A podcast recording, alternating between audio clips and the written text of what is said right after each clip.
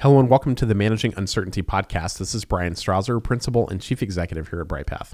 And this is Bray Wheeler, Senior Consultant here at Bryghtpath. And in episode 167, we're going to talk about stakeholder mapping, which sounds like the least sexy thing of all time. I'm riveted already.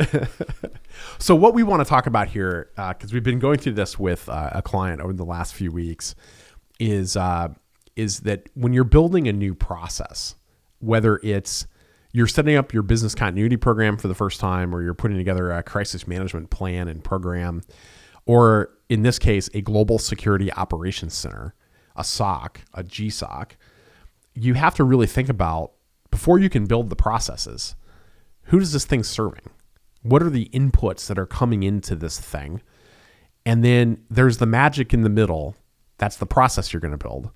But what's coming out of here? Like, what are the outputs that we're expecting out of this process that we're putting together?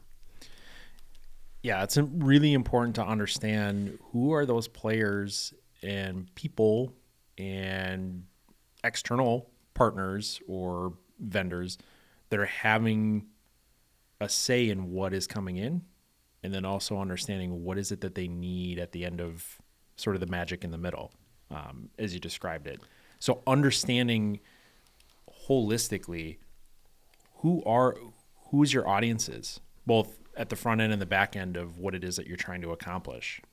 And I think a good example of how important this is is an experience we went through when we worked together in our last employer where we had a GSOC, we had two GSOCs that were part of, of our team.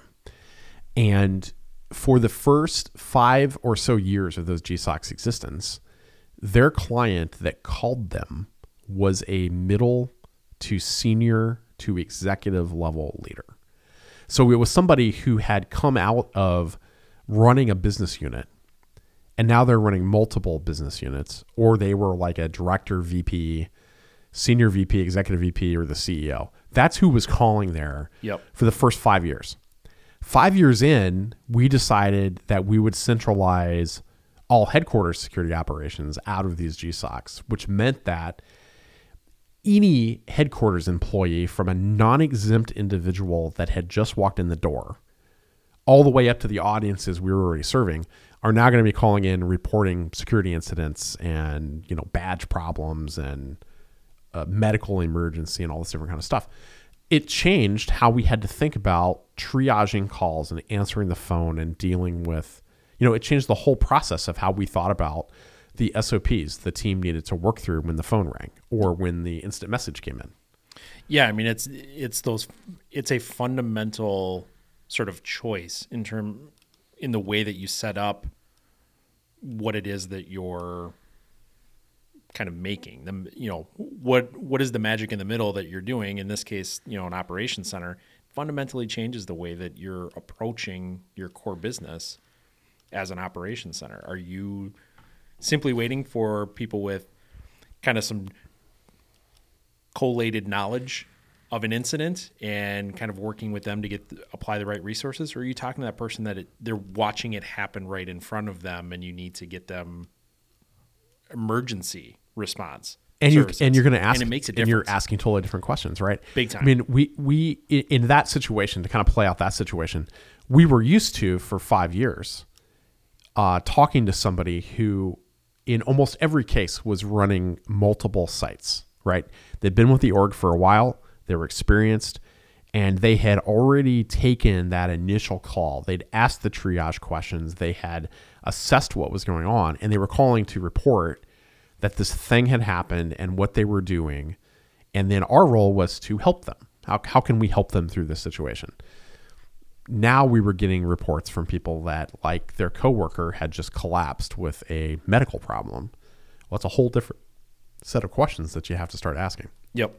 And a whole different set of actions that you're taking in a much faster time frame. Right. You know, if that person's collapsed, you're you're moving now in addition to talking to that person rather than sort of just slowly asking the questions and then figuring out kind of what response and kind of what your next move is from a calculated standpoint there's some urgency and some some different steps that are being taken to your point so with that as a little bit of an example let's talk about like on the input side of the equation, the left hand side of this discussion, where the process is in the middle, the outputs are on the right. What are like? Let's just go with the global security operations center example. What are some questions that you're we're asking, or that we would want that we would want you to ask yourself as you're thinking about this kind of an exercise? Yeah, I mean, some of those questions on the input front are you really need to understand. I think back to the conversation we were just having is who who are those people that are reporting? Where are they reporting from? Is it everybody in the organization or all locations, teams? What level are they should they be at in order to report, if any? But then also, what is it that you want them to report? So, how are you arming them in advance with some of the key who, what, where, when, why, how questions that you need to know in order to effectively take action and get them the resources that they need and to understand the incident so that as an operations center on the output side, you're communicating the right information and factual information and not just guessing with some of that stuff. The other piece is how are they reporting? So what what means are they using to get that information to you? Is it through a Teams channel? Are they texting it to you? Are they putting it into some sort of software that you have as Like it creates the incident, or yeah, kind Yeah, of ask can- those questions up front. Yeah. They can jump in the app and report something, or are they calling you or emailing? All those or all matter. of the above. or all of the above. That all matters in terms of how you're collecting that information and the way that you're engaging with them, because you could sort of have the prompts up front if it's something that you know is a little bit more digital, or on the phone you're able to have that conversation. There are other non, I, I I don't know if non human is the right term, but there's other kinds of inputs into a GSOC processor like this, right? Yep. Where it's not necessarily coming from a person picking up a phone or sending a message or, or um, you know, texting or, or, or sending an email. There's other ways that there's other inputs into your process. What what are some of those things? yeah, some of those more automated features, the consistent pieces that you're looking at. So those things, you know, particularly in an operations center, you're looking at weather, you're looking at traveler information, or maybe it's flight information if you have corporate jets or lease jets or things like that. You're looking at intel sources, you're looking at news media, you're looking at internal resources like alarms, cameras, access control features, other software. You know, if you're a NOC, a network operations center, you're still going through this exercise, but what are those pieces within you know your technology and your infrastructure that you're looking at? Where are those alarms that you've set up internally? What are those what are those things that you're subscribing to, have access to, or have automated that are also filling in some of that that information that's arming you even before somebody calls? You know, you may already have some details that allows you to ask better questions when somebody does call in, or you're better informing sort of the conversation as you're putting together that output. You know, that the magic in the middle, you're combining all of those things to have an, sort of an informed output from a communication standpoint. the NOC example is a, probably a really good uh, example of where most of their response, most of their process about monitoring systems, IT systems, technology systems, are going to be driven by their alerting. It's going to be driven by automation where whether they're using synthetic testing or just basic metric data about IT systems, in theory, they're they're seeing these leading indicators of a problem and they're reacting to it before anybody even notifies them. A human notifies them. Correct. They're seeing the information come at them before they get to that point. Yep. It's it's that combination to your point of that leading indicator versus the real time sort of response to something, the the nine one one call metaphor. Um, you know, and your organizations may have sort of an internal kind of an emergency number, but it's important, you know, regardless of whether that's the case, it gets back to what are those ways that you're asking them to reach out and what is that information you're looking for? And then also how are you setting up sort of your your internal or your automated you know inputs that are coming in in order to make that the magic in the middle. Anything else on the input side before we cross over? Before we cross over to the outputs, no, Yeah. I, nope. So we've mapped the inputs. And I, I meant to bring up too. I, I think the other thing about the inputs is it raises a lot of other questions as you work through this conversation, right? so, does. for example, um, in the example where we're, or in the in the recent case where we're working through this with a client, one of the questions that we brought up about they think their primary method of communication is going to be email. They think most things are going to be reported via email or phone. It leads us immediately to a couple questions. Well, what is the phone system going to look like in your GSOC? Right. So we think about an IVR to pick up some queuing where executives might have a different number or an option to hit that gets them through the queue prioritization. How do we do kind of hunt groups to an available operator? So the phone queuing becomes part of that. But also email becomes a part of that, right? Rather than just trying to manage this through a distribution list that goes to 20 people, we always recommend we at least get to a shared inbox. But there's also now service software that when you send that email, it goes into a ticketing system of some type, even a lightweight ticketing system. And then you're able to do some things with that where you have canned responses and you have work queues and different things that can be put into place to manage that and track and make sure you never lose anything, but also report metrics back. Well, and the other piece too is as you get into the sort of more dynamic elements of that, where you're sending out those messages, and those messages have the ability to, for the, for the person receiving that to then respond. That makes a huge difference in terms of, hey, we're aware of this incident. We're letting you know.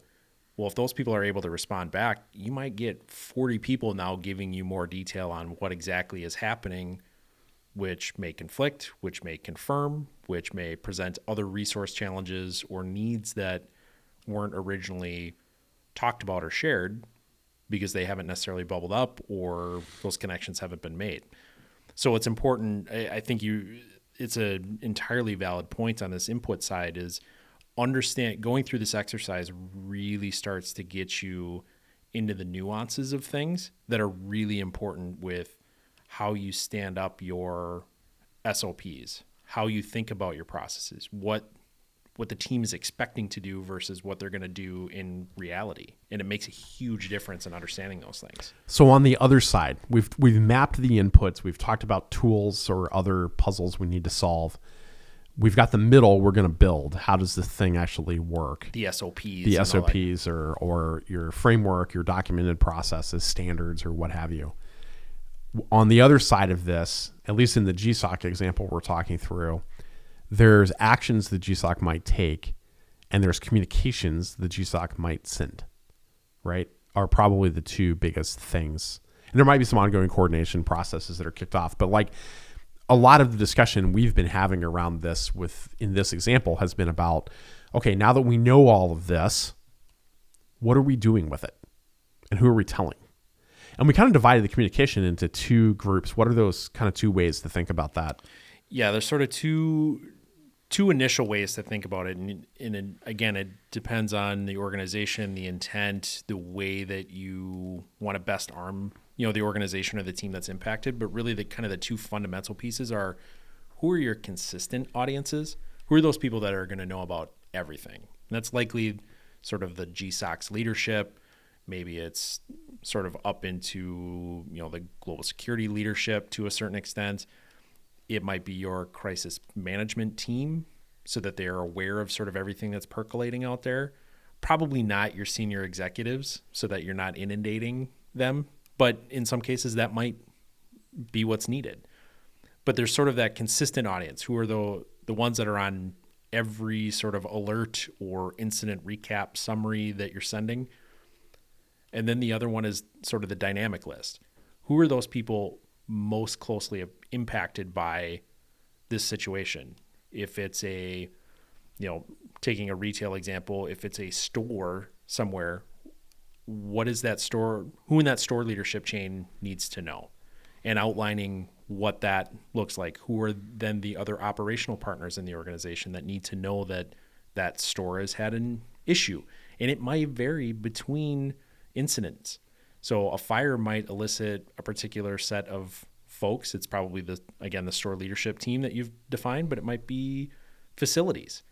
Or if it's a computer software piece, facilities might not care, but you're telling the information technology team. So outlining sort of what that dynamic group looks like and getting some sort of set processes allows you to kind of arm yourself in terms of finding efficiencies. So establishing distribution lists or different rosters that you can just sort of plug and play and then allow you to sort of fill in the details as the incident unfolds and you can be prescriptive around who those people are but those are sort of the two camps. And then as things probably escalate you're adding layers of folks into if it's a severity two okay now these people also need to know. And that might include your leadership team now to let them know that hey we got a crisis and we're likely activating.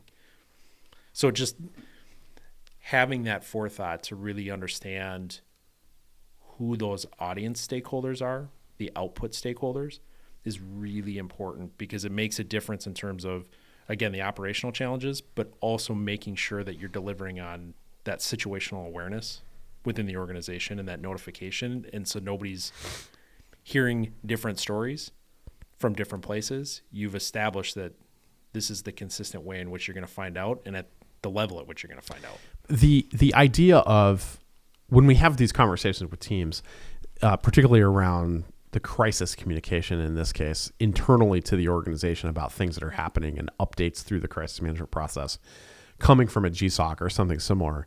I think uh, security professionals are almost always kind of shocked to have to think about not just the tactical communication of I got to tell people to respond to this. I need you know the fire people to deal with the fire. I need to, you know, evacuate the building. And those are all important life safety things.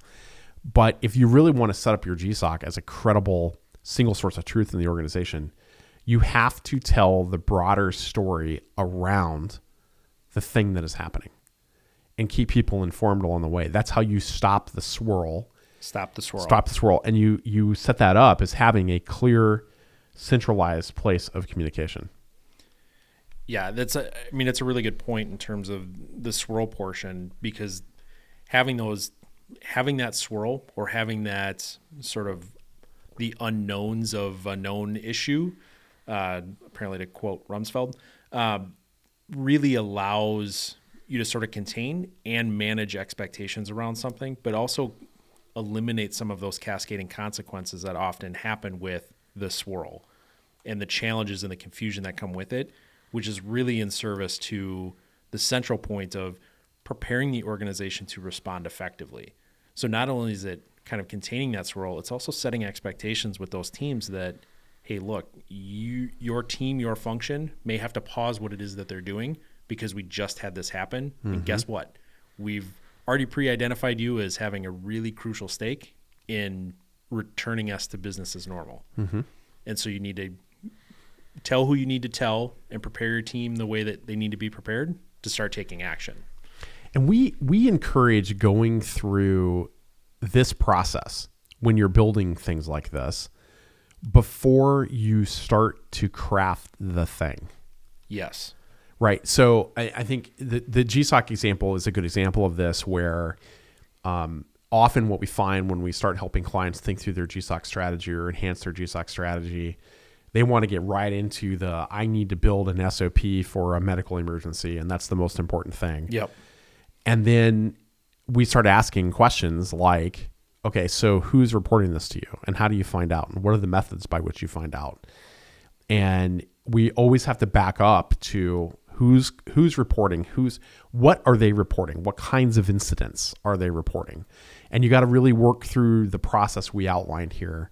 And then you can get to the real substance, which is creating those SOPs or protocols, whatever you want to call them. Because it really is the core business. I mean, if you're standing up your business or running a business, you have to understand who is who are my clients and my customers, who are my vendors and my third party support people, and who in the organization also needs to know as things evolve in order to deliver back to the client and customer. And so having that under understanding of all those different pieces allows you to understand the why are we doing this? why does this operation center exist? Why are we doing the things that we're doing? And that sort of crystallizes what the core services and the core processes of what's happening. Because at the end of the day, understanding all of this, if everything has sort of been turned upside down, if a person is sitting in front of a phone that's connected to other people in the key people in the organization, you can deliver on what it is that you're doing. You don't mm-hmm. need any of the other stuff you understand that the core mission of what it is that we're trying to do all i need is a all i need is a phone and probably a place to scribble some notes So start with the strategy. Start with the Yep. understanding the inputs and outputs before you get into the detail of building the process. That's it for this edition of the Managing Uncertainty podcast. We'll be back next week with another new episode. Be well.